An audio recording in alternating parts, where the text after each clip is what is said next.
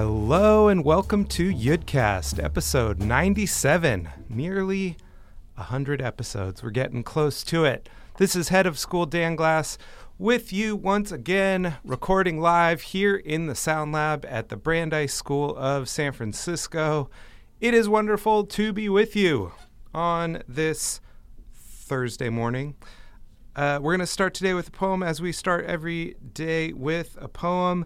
Um, going to read from uh, a really interesting book uh, that I have been digging into lately called No Dictionary of a Living Tongue.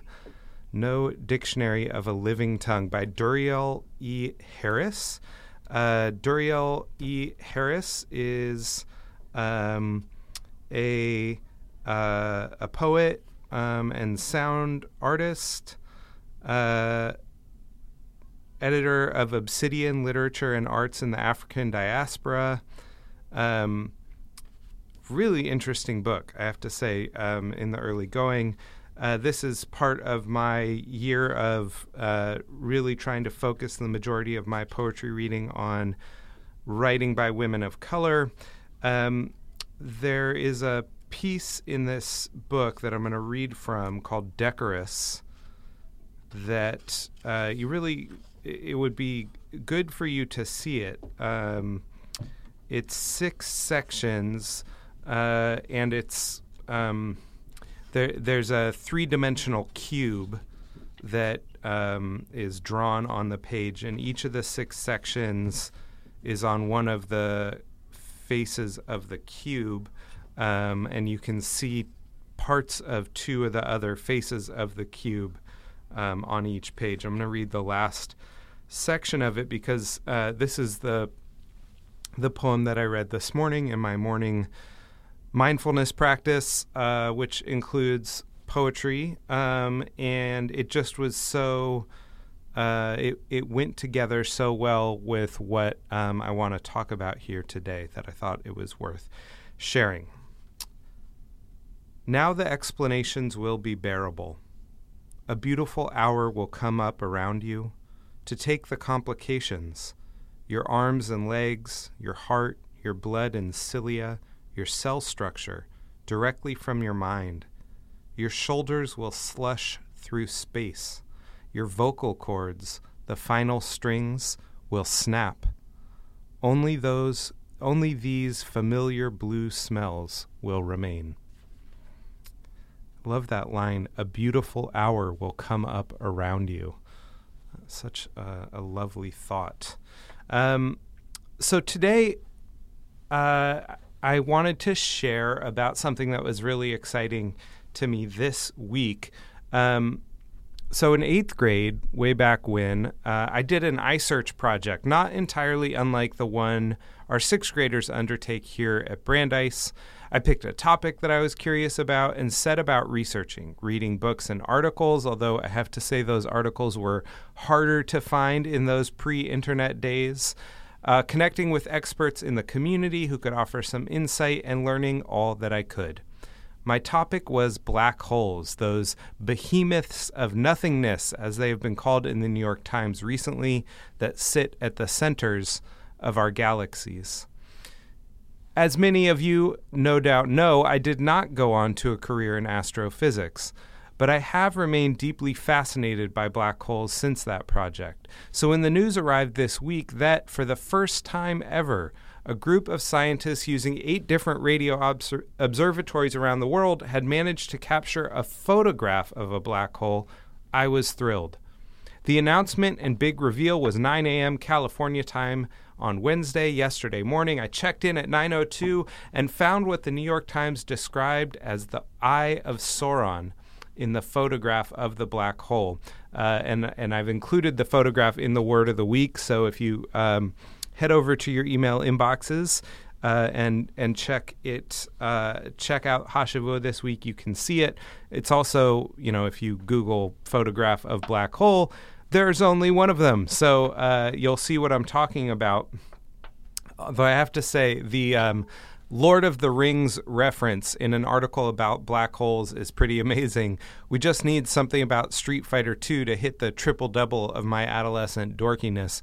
Um, that was fun to read. And I have to say, shout out to the various science writers uh, in the New York Times who have been covering this topic. They have clearly uh, been enjoying um, the limits of. Uh, of the English language in um, trying to describe uh, black holes. Um, they uh, one of my favorite lines was about the supermassive black holes crouching at the center of our galaxies. I love that notion that they they're sort of these monsters at the center of our galaxies. Um, but anyway, inside the the fiery ring of gases uh, that makes up that Eye of Sauron-like image is the event horizon of a supermassive black hole, into which the equations behind Einstein's theory of general relativity predicted that light, matter, space, and time would arrive and stop, end, cease, infinite nothingness. It's astounding and awe inspiring to get to actually see it interesting. Um, one of the things I was curious about as an eighth grader was what would happen if a human being fell into a black hole. And um, in in what I read, um, the the idea of what would happen to matter, so human, you know, a, a, human body as as a form of matter, is that the gravity from that supermassive black hole at at the bottom um, of of the piece of matter would be so much stronger than the gravity at the top that um, essentially it would like it would stretch out. So if you fell in feet first, your body would sort of elongate uh, in in that space of the supermassive black hole. Um, in that once upon a time iSearch project that I did, I had a friend who was a burgeoning photographer and videographer um, and we did a stop motion animation claymation um, video of a person, uh, you know, an astronaut falling into a black hole. That was really fun, a fun part of that project. Um, in reading this week about this uh, black hole and, and this photograph of the black hole, um, I, I found myself thinking of a passage in Rabbi Lawrence Kushner's essay, The Body of the Universe, which is a fascinating essay um, in uh, a book called Eyes Remade for Wonder, which is a, a reader of Kushner's uh, various work.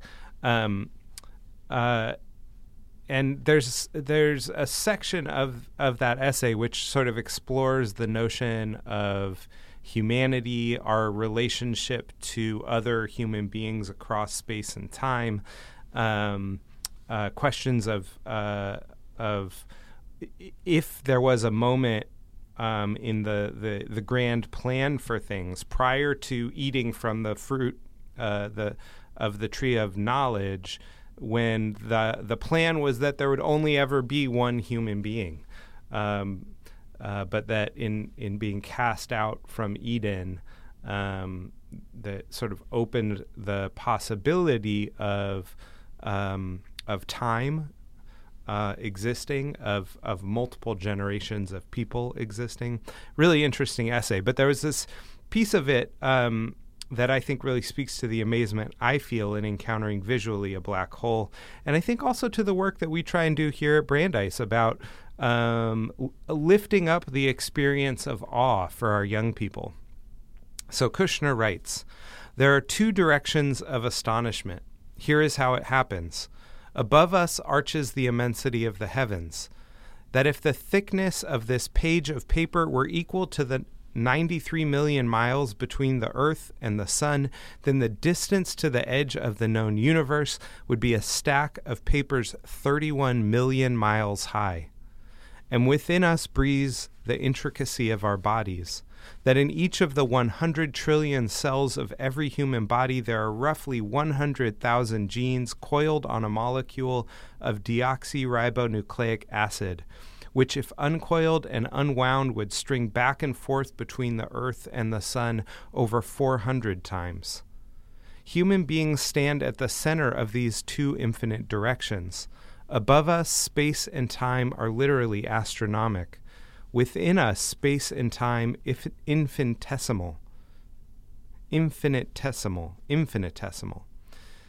And now we understand that the universe is expanding, growing ever larger, and that with each new microscope, the inner biology grows ever smaller. In a word, we will never see the farthest thing above nor the smallest thing within. The greatness of the distance and the minuteness of the size will always increase simultaneously. It is almost as if we were driven to maintain this balance that always leaves us at the center. Love that passage. So, this week, through collaboration at the limits of human ingenuity, we have been afforded a glimpse at one of the boundaries of the knowable, the ineffable, glimmering universe that we live in. It's humbling, it's beautiful, and to me, it is also deeply spiritual, a reminder of the vastness of which we are a part. And so, with that, I want to encourage all of you go check out these amazing, amazing photos. This amazing photo of uh, this black hole. Supposedly, there's another one that they they've been trying to uh, get a shot of as well. Um, read up on some of these pieces. I linked a couple cool articles in the Word of the Week this week if you uh, check it out there. Um, so much to be humbled by, to be astonished by. I wish you all weekends full uh, of such astonishment, centered on astonishment, my friends. Shabbat Shalom to any of you listening on Shabbat. Enjoy the start of the NBA playoffs. Go Dubs. First game is Saturday night. We will be celebrating, hopefully, their victory at uh, our spring fundraising gala. I will see many of you, I'm sure, there. Um, and uh, to all the rest of you, we will be back with you for one last pre Pesach Yudcast next week.